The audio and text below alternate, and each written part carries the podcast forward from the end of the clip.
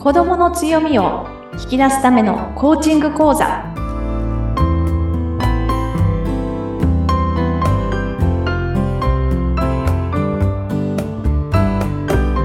皆さんこんにちは。子どもの強みを引き出すラーニングサクセスコーチの本堂勝子です。インタビュアーの高須幸子です。この番組は子育てに役立つコーチングについて勝子さんにわかりやすくお話をいただいております勝子さん、今回もよろしくお願いいたします。はい、よろしくお願いいたします。はい、もう2024年になって、あっという間にもうね、1週間以上過ぎてしまいましたね。早いですね。早いですね。うん。はい。今日は、えっと、はい、どのようなテーマでお話しいただけますか？はい、そうですね。私なんかこの時期をちょっと振り返ってみて考えてみると、はい。1月、日本はね、4月始まり、学校が4月始まりだったり、会社とかもね、4月始まりの方が多いかと思うんですよね。そういったところで、まあ、新年を迎えて、それからじゃあ今年どうしていくかみたいなところもあるんですが、なんか例えば進級とか進学とか、なんか進、進路についても考えるようなことが多いのかなっていうふうにちょっと思っているので、そのあたりでちょっとお話できたらなと思っています。そうですね。もう今年に入って1週間以上、やっぱりこれだけ早く経ってしまうと、年度末までもあっという間に過ぎそうな 気がしますよね。そうですね。なんとなく過ごしてしまいがちですけれども、確かにこのね、4月からは、その新しい環境に行くっていう方もきっといらっしゃると思うので、ちょっとそれに向けてね、どういう動きをしていったらいいかっていう、じゃあ今日はいろいろお話を聞きたいと思います。はい。ありがとうございます。はい。そうですね。あの、ちょっとね、さっき私お話をしながら思ったのが、やっぱり自分自身にとっても、じゃあ4月までにどういうふうにして準備していくかなっていうところもあるんですが、子供たちにとっては、例えばですけど、まあ、小学校の受験の場合は終わってらっしゃるかなと思うんですが、はい。はい。あの、中学校受験ですとか、はい。高校、あるいは大学受験、を控えて、うん、そのお子さんたちをサポートしている親御さんも多いんじゃないかなと思います。そうですね。もうちょうどそういう時期ですよね。そうですね。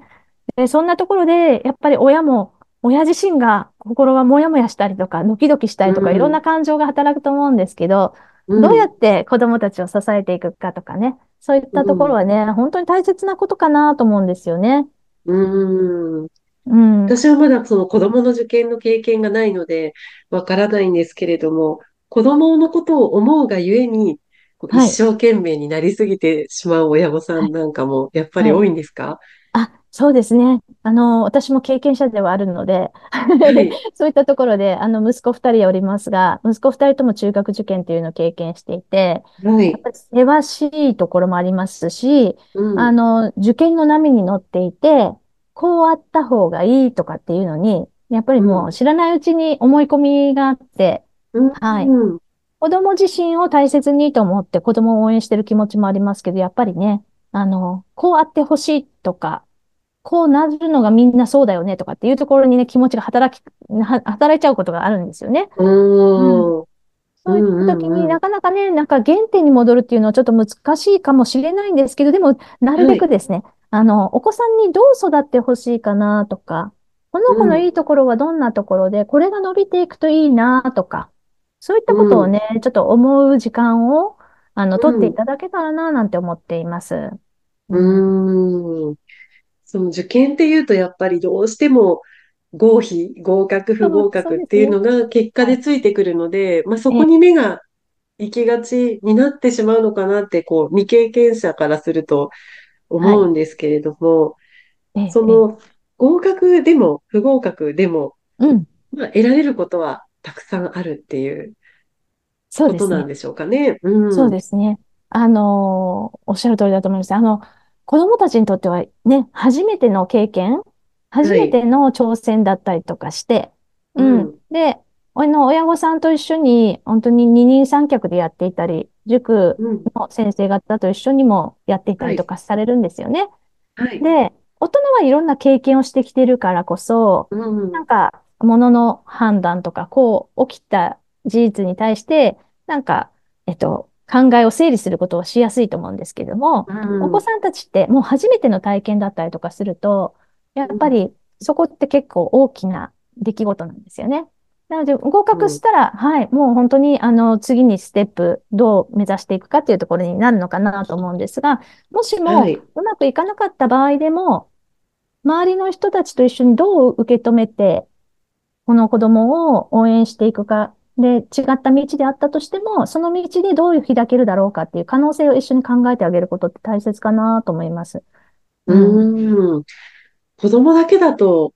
不合格、まあ、だった場合、うん。うん。そこうんまで考えが及ぶっていうお子さんは少ないですよね。あ、そうですね。だからこそうきっと挑戦ができるんだと思うんですけど、はい。あん、の、イメージしてね、あの、先に進むってことができるんだろうなと思うので、やっぱり親御さんのその声のかけ方、うん、ようん、く頑張ってるねとか、ここができてないとかっていうところではなくて、できてるとこうろを見ててあげること。それうん、うと、ん、あの、まあ、お子さんの強みがどこにあるのか、例えば、本当に人のことを大切にする子だなとか、あるいうん、は、もう調べ学習がすごく得意なんだなとか、うん、そういったところですね、できてるところを、あの、声うん、かけをして、やっぱり承認していく。うん、それはなんか日頃やってらっしゃる方もね、多いと思うんですね。で、うん、この時期だからこそっていうところで言うと、やっぱりそういう、あの、まあ、挑戦に挑むときには、うん、あの、しっかりと見守ってるよっていうところ。うん。そこの温かみを、あの、やっぱりお子さんには伝えていけるといいですよね。うん。うん、見守ってるよって言われたら安心感につながって、こうなんかこう、いつもの力が発揮できはい。そうですよね。そうですね、そうですうね。いいんだん、よって、これまで頑張ってきたんだから、あうの、ん、この調子でやれば、もうあなたらしくていいんだよって。で、うん、あの、一つ心構えとしては、まあ、どこがゴールなのかっていうところ、こあの合格があ、ゴールなのか、あるいは、はい、もう、その育っていって、まあ、二十歳とか、25歳とかになったう時に、ん、こういう大人になっていたらいいなっていうところを想像してもうらうと、ん、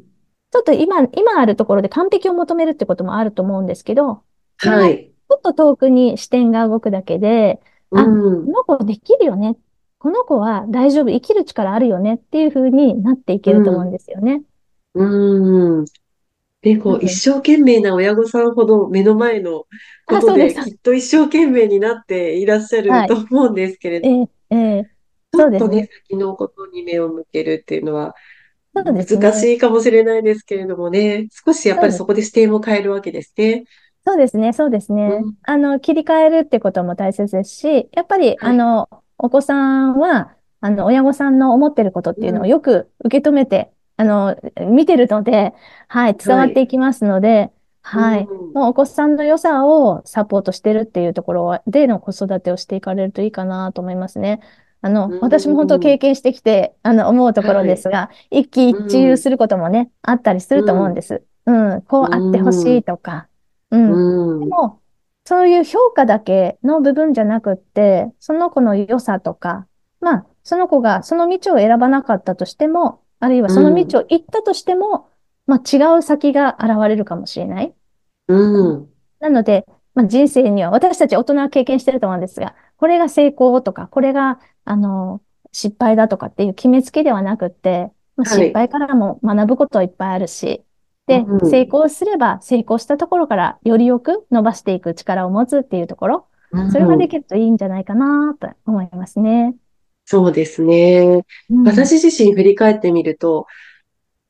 受験の時よりも、私は就職活動の時に母親かうん。ら言われた忘れられない言葉があるのうん。で、ええ。そういう、なんていうか、自分が大変で苦しい時に親からかうん。けてもらった言葉っていうのは、結構こう心にずっと刻まれてるんだなって、今なんとなくこう思い出して、うそうですか。なんか、もしよね。かったら、その、なんか、どんな言葉なんですか？そう、あの、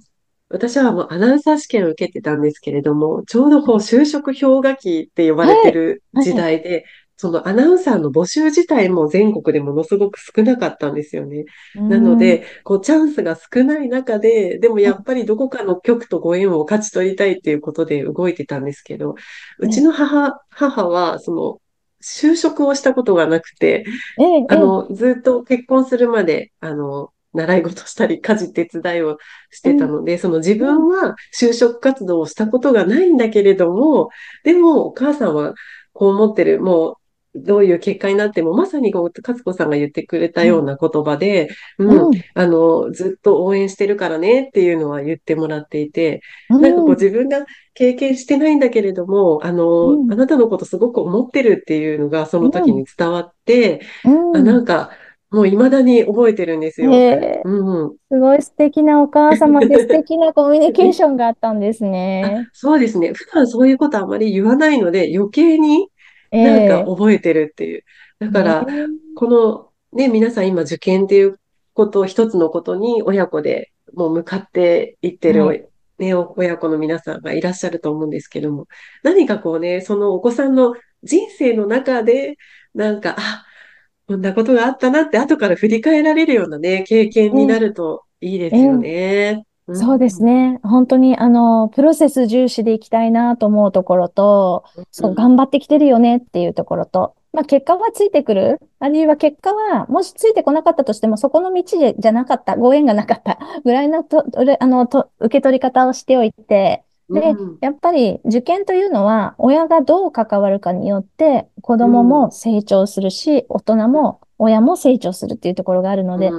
やっぱりそこで関わり方次第っていうのがあるかなというふうに、うん、思います。なんかとても素敵なお話で、あの、そういうふうにね、見守っ、うん、見守ってくださる人がね、身近でいるっていうのがね、何よりの安心だし、先に進んでいけるっていうね、本当力に変わりますよね。うん、そうですね。ね、この受験ってこう一つのことだけとってもね、こう親子でこれだけはい。何かこう成長する、うん、機会になるんだなって、今回改めて思いました。はい。ね、これから皆さん大変な時期かと思いますけれども、そうですね。これを聞いた皆さん頑張っていただきたいですね。本当に、そう、頑張っていただいて、うん、ぜひね、うん、あの、プラスの方向に気持ち、あの、はい、ご家族で、あの、気づいていけたらなと思います。頑張ってください。はい、頑張ってください。今回のお話はここまでとなります。ポッドキャストの説明欄には、勝子さんの会社のホームページのご案内掲載されています。